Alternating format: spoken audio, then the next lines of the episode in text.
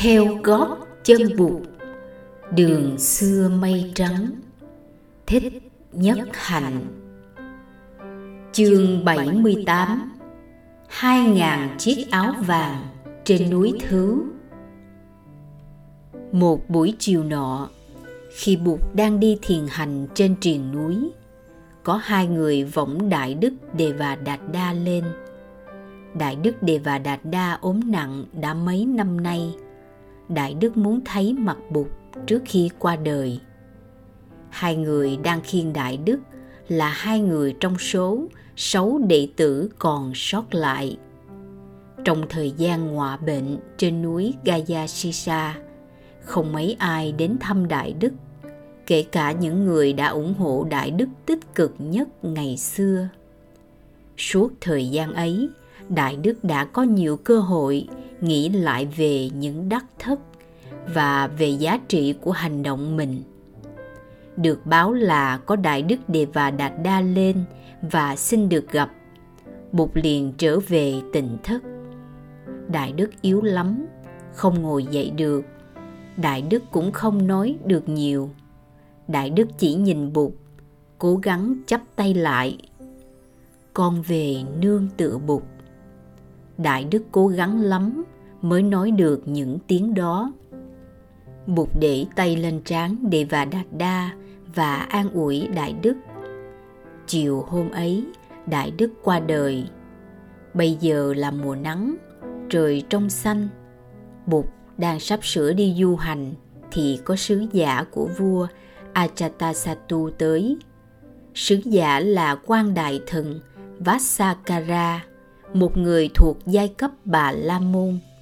Ông được lệnh vua tới đảnh lễ Bụt và cho Bụt biết chủ định của vua và triều thần muốn cử binh đi đánh nước Vai Chi ở phía bắc sông Hằng. Vua muốn được nghe phản ứng của Bụt và đã dặn vị đại thần ghi nhớ tất cả những gì Bụt sẽ phát biểu về vấn đề này. Trong khi Bụt tiếp quan đại thần Vassakara, Đại đức Ananda đứng sau lưng Bụt và quạt cho người. Bụt xoay lại hỏi thầy.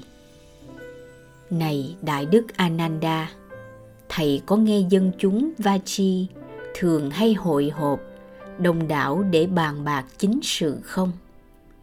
Đại đức Ananda đáp Thế Tôn, con nghe nói dân Vachi rất chuyên cần hội họp và hội họp rất đông đảo để bàn luận về chính sự. Vậy thì nước Vachi vẫn còn cường thịnh.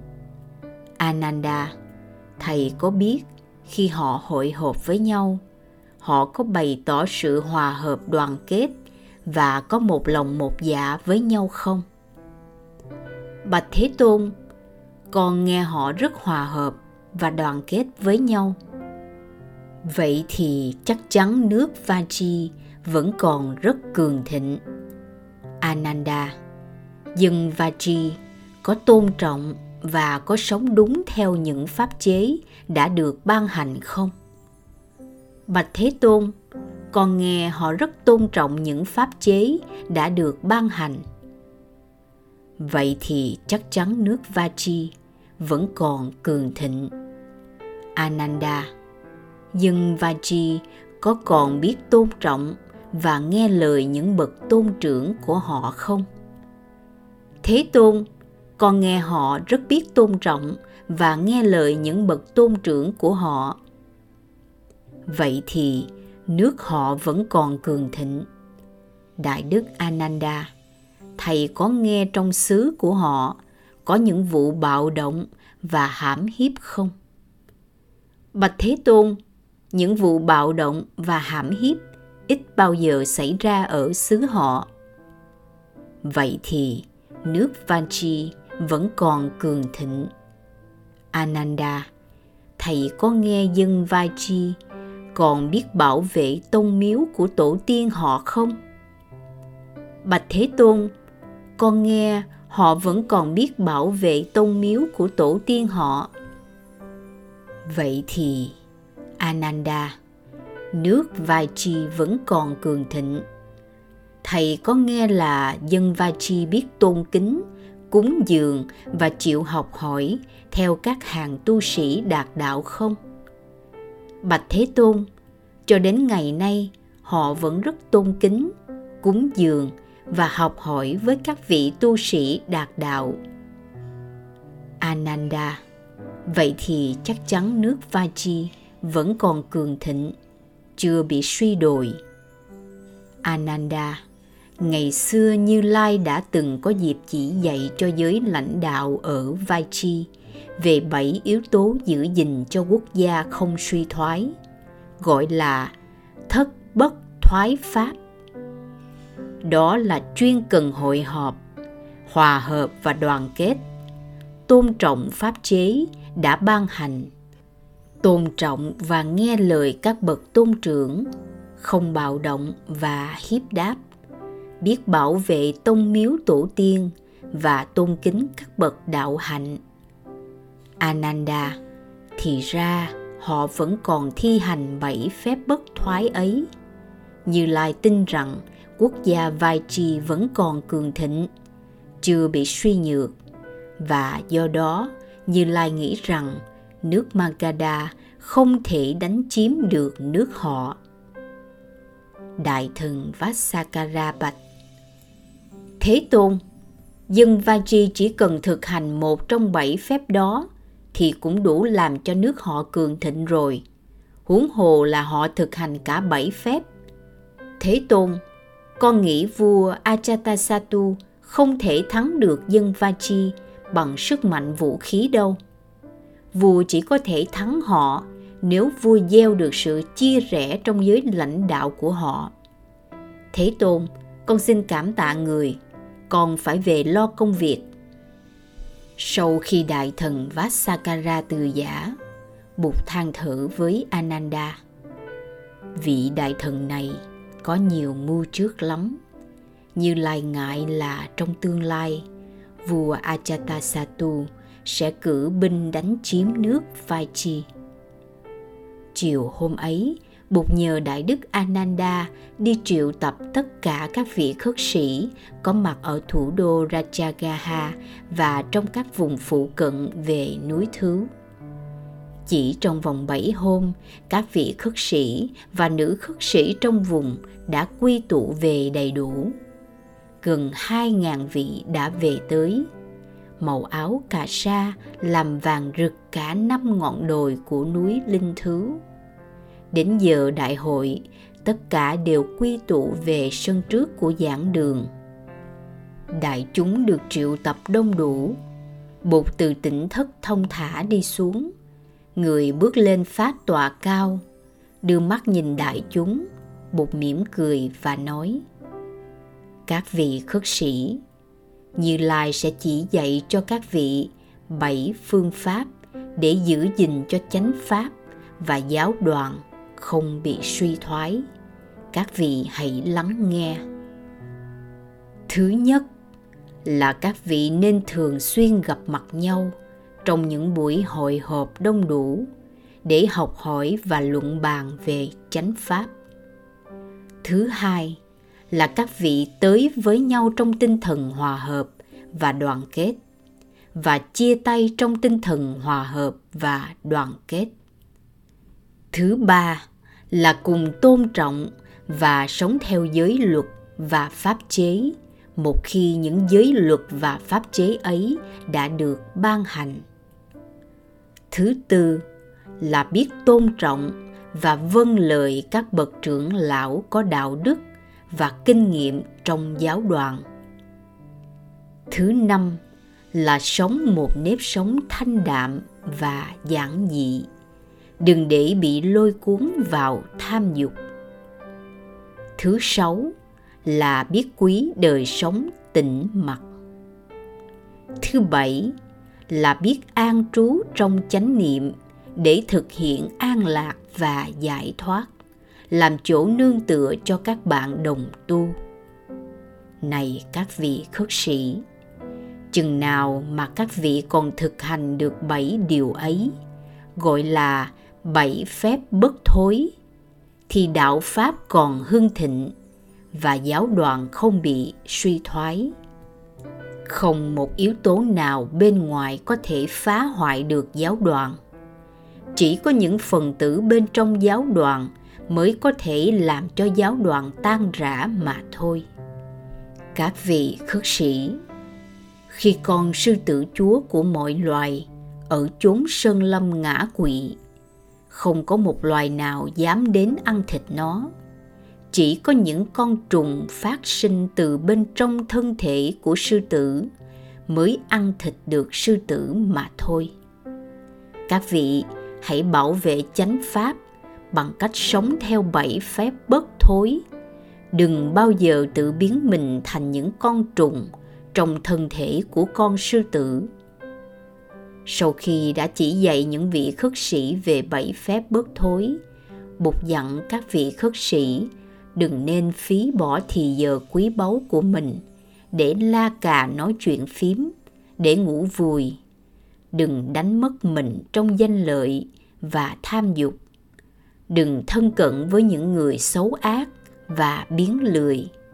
Đừng tự mãn với những kiến thức và những trình độ chứng đắc thấp thổi Bụt nhắc lại giáo lý bảy yếu tố giác ngộ như con đường và mỗi vị khất sĩ phải đi.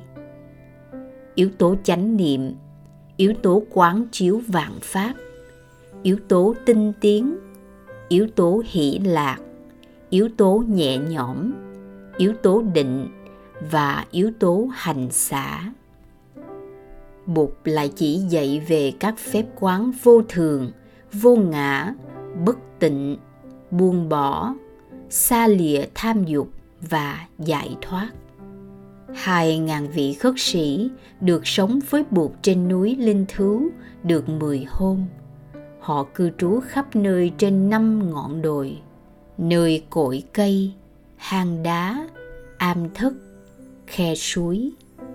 Mỗi ngày các vị tu tập một lần tại sân giảng đường để nghe Bụt giảng dạy thính chúng ngồi thành nhiều bậc bởi vì sân không đủ rộng để chứa đủ số người. Qua ngày thứ 10, Bụt từ giả các vị khất sĩ và khuyên họ xuống núi và trở về trú sở để hành đạo. Chỉ có các vị thường trú ở linh thú là còn ở lại mà thôi. Các vị khất sĩ xuống núi rồi, bục từ giả thủ đô Rajagaha người hướng về Ambalatika. Ambalatika là khu lâm viên nghỉ mát của vua Bimbisara, nơi Bụt và các vị khất sĩ thường ghé trên đường đi Nalanda. Hai thầy trò Sariputta và Rahula ngày xưa đã từng cư trú tại đây. Tại Ambalatika, Bụt thăm viếng và ủy lạo các vị khất sĩ bụt dạy cho họ thêm về giới, định và tuệ. Rời Ambalatika, Bụt đi Nalanda. Đoàn khất sĩ đi theo Bụt có chừng 100 vị. Các đại đức Ananda, Sariputta và Anuruddha đi sát bên người. Tới Nalanda, Bụt nghỉ ở vườn xoài Bavarika. Sáng ngày hôm sau, Đại Đức Sariputta tới ngồi bên Bụt một hồi lâu, không nói gì. Sau đó tự nhiên Đại Đức mở lời. Bạch Thế Tôn, con thiết nghĩ trong quá khứ, trong hiện tại và trong cả tương lai. Không có một vị đạo sư hay bà la môn nào mà trí tuệ và sự chứng đắc siêu việt hơn Thế Tôn. Bụt nói Sariputta Lời nói đó của Đại Đức quả thật là mạnh bạo. Quả thật là một tiếng gầm sư tử. Thầy đã gặp và đã biết tất cả các bậc giác ngộ trong quá khứ, hiện tại và tương lai chưa mà dám nói như thế? Bạch Thế Tôn, làm gì mà con đã được gặp tất cả các bậc giác ngộ trong ba thời nhưng con có một điều con biết chắc con sống thân cận với Thế Tôn đã trên 40 năm. Không những con được nghe Thế Tôn dạy dỗ, mà con còn được thấy Thế Tôn sống. Nhìn vào Thế Tôn, con biết là Thế Tôn sống thường trực trong tỉnh thức và chánh niệm. Sáu căn được Thế Tôn hộ trì một cách tuyệt hảo. Không bao giờ có vết nhỏ của năm sự ngăn che là tham dục, oán giận, hôn trầm, trạo cử và hoài nghi được nhận thấy trong sinh hoạt hàng ngày của Thế Tôn. Còn nghĩ các bậc giác ngộ trong quá khứ, hiện tại và tương lai khi đạt tới chánh trí thì trí tuệ và sự chứng đắc cũng chỉ bằng Thế Tôn thôi, chứ làm sao cao hơn được. Tại Nalanda, Bụt giảng dạy thêm cho đại chúng ở đây về giới, định, tuệ. Rồi Nalanda, Bụt đi về Bataligama. Tới Bataligama, Bụt và các vị khất sĩ được rất nhiều giới cư sĩ ra đón tiếp và đưa về trú sở của họ. Tại đây, họ cúng dường cơm nước lên Bụt và các vị khất sĩ thọ trai xong, Bụt thuyết pháp. Sáng hôm sau, trước khi Bụt lên đường, Đại Đức Sariputta đến từ giả người. Đại Đức được tin, bà mẹ của Đại Đức đang bị ốm nặng và Đại Đức muốn về thăm mẹ. Mẹ của Đại Đức năm nay đã trên 100 tuổi. Bụt và các vị khất sĩ ra tiễn Đại Đức Sariputta về quê Đại Đức lạy Bụt ba lần và cùng với chú Saji Kunda đi ngược về miền Nam hướng về Nala. Lúc Bụt và đoàn khất sĩ ra tới cửa thành, thì có hai vị đại thần xứ Magadha là Sunida và Vassakara tới trình diện. Họ là những người được vua Ajatasattu phái tới nghiên cứu xây dựng đô thị Bataligama thành một đô thị lớn. Các vị đại thần bạch Cổng thành mà Thế Tôn và các vị khất sĩ sắp đi qua để rời khỏi thành phố. Chúng con sẽ đặt tên là cổng Kotama. Chúng con cũng sẽ đi theo để tiễn đưa Bụt. Bến đò mà người và chư vị khất sĩ tới để vượt qua sông Hằng. Chúng con cũng sẽ đặt tên là Bến đò Kotama. Sông Hằng nước đầy, cho đến nỗi một con quạ đứng trên bờ sông có thể chuối mỏ xuống sông để uống nước được. Năm chiếc đò ngang chở bụt và các thầy sang sông một lượt. Ra đến giữa dòng, Đại Đức Ananda tìm lối bước tới gần bụt và rón rén ngồi xuống bên người. Bụt đang nhìn xuống nước. Đại Đức Ananda đưa mắt nhìn dòng sông mênh mang, rồi chuyển cái nhìn về bên kia bờ. Đại Đức nhớ năm xưa, cách đây đã trên 25 năm, có lần dân chúng Vesali đã kéo nhau ra tận bờ sông để đón Bụt. Đông có đến mấy vạn người. Năm ấy tại Vesali có dịch hạch lan tràn, người lớn và trẻ em chết như rạ những ông thầy thuốc giỏi nhất trong xứ đã chịu bó tay. Lễ đàn được thiết lập liên tiếp để cúng tế và cầu nguyện, nhưng cũng không đem lại hiệu quả nào. Cuối cùng, dân chúng trong thành nghĩ đến việc đi cầu cứu với Bụt. Quan tổng trấn Tomara được chỉ định đích thân qua tận Rajagaha để thỉnh Bụt về Vesali ước mong đạo đức của người có thể chuyển đổi được tình trạng. Bụt đã nhận lời thỉnh cầu.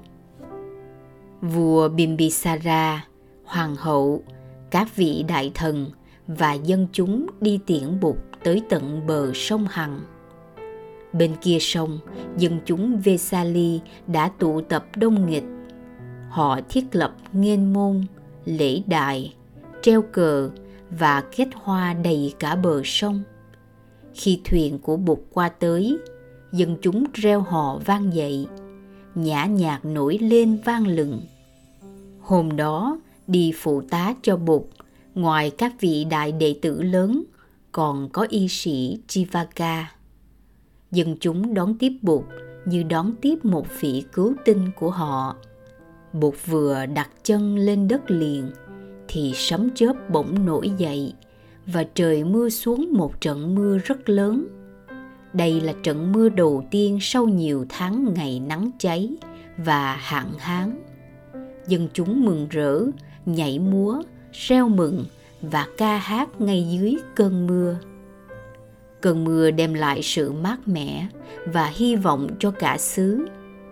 Bụt và các vị khất sĩ đã được dân chúng rước về trung tâm thành phố. Tại công viên, Bụt nói về Tam Bảo như ba viên ngọc quý, nơi nương tựa vững chãi của mỗi người. Sau đó, Bụt và các đại đức được rước về tu viện trùng cát ở Mahavana. Kỳ đó, nhờ đức độ của Bụt và tài chữa trị của y sĩ Jivaka, dịch hạch đã từ từ được đẩy lùi và cuối cùng mất dấu. Năm ấy, Bụt đã lưu lại Vesali gần 6 tháng trước khi lên đường về Savatthi. Qua bên kia sông, Bụt đi về Kotigama. Các vị khất sĩ tại Kotigama đi đón Bụt rất đông. Tại đây, Bụt giảng dạy về tứ diệu đế và về tam học, giới, định và tuệ. Sau khi cư trú một thời gian tại Kotigama với các vị khất sĩ, Bụt lại ra đi hướng về Nadika. Bụt và các vị khất sĩ nghỉ tại một ngôi nhà xây bằng gạch gọi là Gincha Kavasatha. Tại Nadika, Bụt nhắc nhở đến những vị đệ tử của người đã mệnh chung tại vùng này. Trong đó có nữ khất sĩ Sundari Nanda, em gái của người.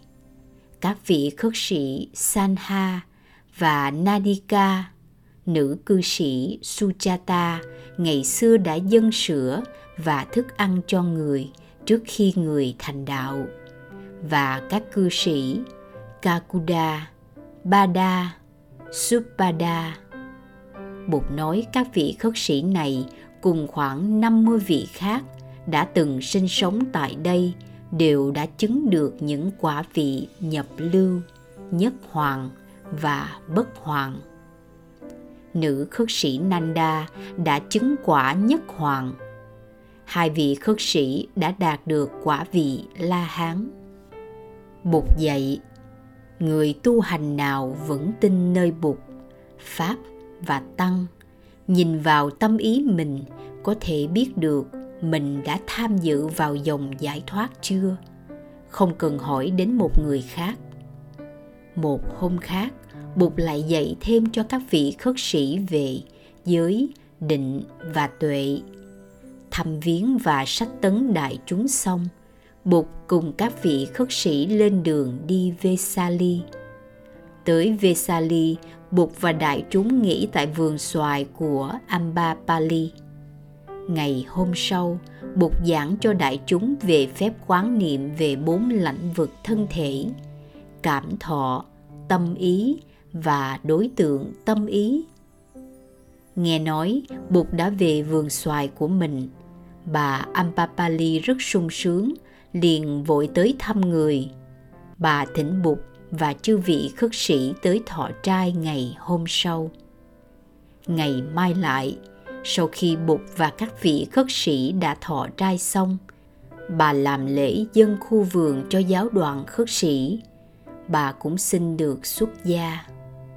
Mấy hôm sau, Bụt lại giảng cho đại chúng nghe thêm về phép hành trì, giới, định và tuệ. Sau khi đã thăm viếng Vesali, Bụt đi tới làng Baluva Gamaka ở vùng ngoại ô thành phố Mùa mưa đã đến, Bụt dự định an cư năm nay tại làng Baluva. Đây là mùa an cư thứ 45 sau ngày Bụt thành đạo. Bụt nhắn với các vị khất sĩ trong vùng hãy tới an cư ở ven đô thành phố Vesali, tại những trung tâm có bạn bè, thân quyến, đàn Việt ủng hộ. Giữa mùa an cư, Bụt bị ốm nặng, thân thể người đau đớn vô cùng.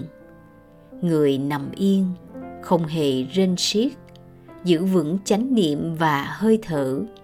Mọi người nghĩ rằng Bụt sẽ không qua khỏi cơn đau.